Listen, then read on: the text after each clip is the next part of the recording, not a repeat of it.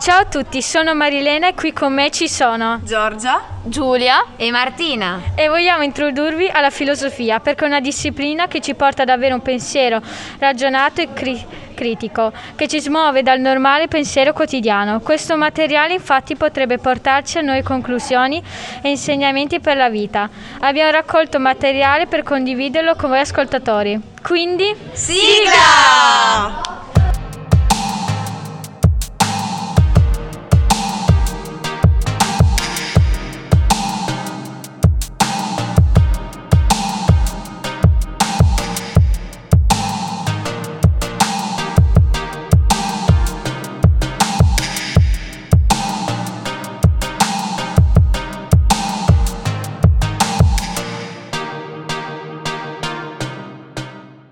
Per educare la mente c'è bisogno di un pensiero al desiderio, per questo soprattutto l'aspirazione viene collegata al sapere.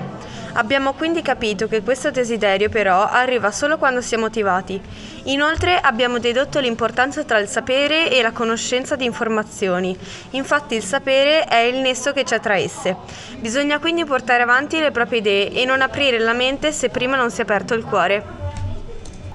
Sì, hai ragione, come sei romantica Giorgia. Socrate intende che la filosofia non è un sapere specifico, ma un incessante esercizio critico. Nella vita riceverai tanti no. Questi no serviranno a crearti un discorso e aprirti nuove strade per capire cosa è giusto o sbagliato. Con le opinioni altrui, la nostra mente, infatti, si pone nuove domande che ci portano al sapere e alla conoscenza. Le opinioni degli altri però non saranno sempre giuste, per cui quando non lo saranno non si dovrà concretizzarle.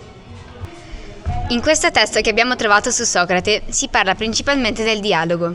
Si dice che questo equivalva a mettere a confronto diverse opinioni, con lo scopo di cercare la verità.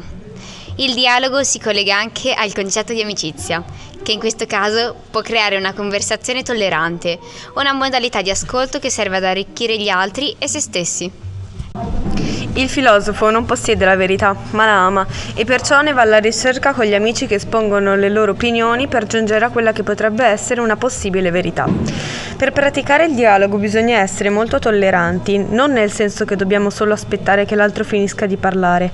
Questa è solo buona educazione, ma dobbiamo pensare che il discorso appena ascoltato abbia qualcosa di interessante anche più del nostro punto di vista.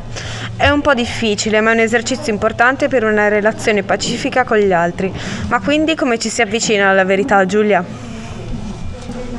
Quando esprimiamo un giudizio, in realtà esprimiamo solo un pregiudizio, ossia il nostro modo di vedere le cose a partire dal mondo in cui siamo nati, dall'educazione che abbiamo ricevuto, dalla scuola, dai libri, dai professori, dalle esperienze fatte.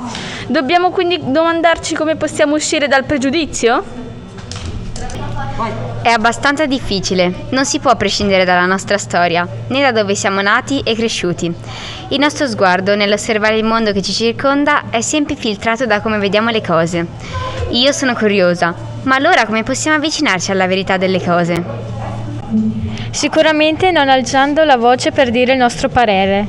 La cosa migliore è ascoltare e confrontarci con gli altri. Questo è il modo giusto. Non sempre è semplice, ma possiamo intenderlo come un esercizio. Se ci pensate bene, quello che diciamo sempre in classe.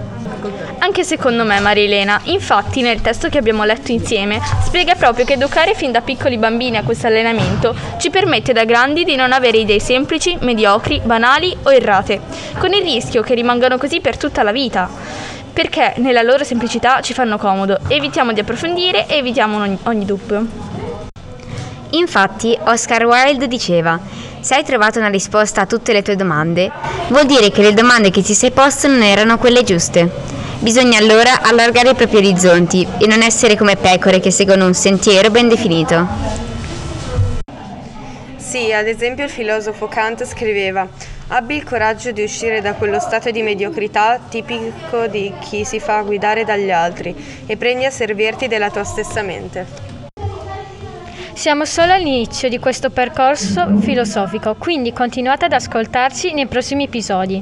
Il nostro intento è quello di lasciarvi con molte domande, curiosità e dubbi. A presto!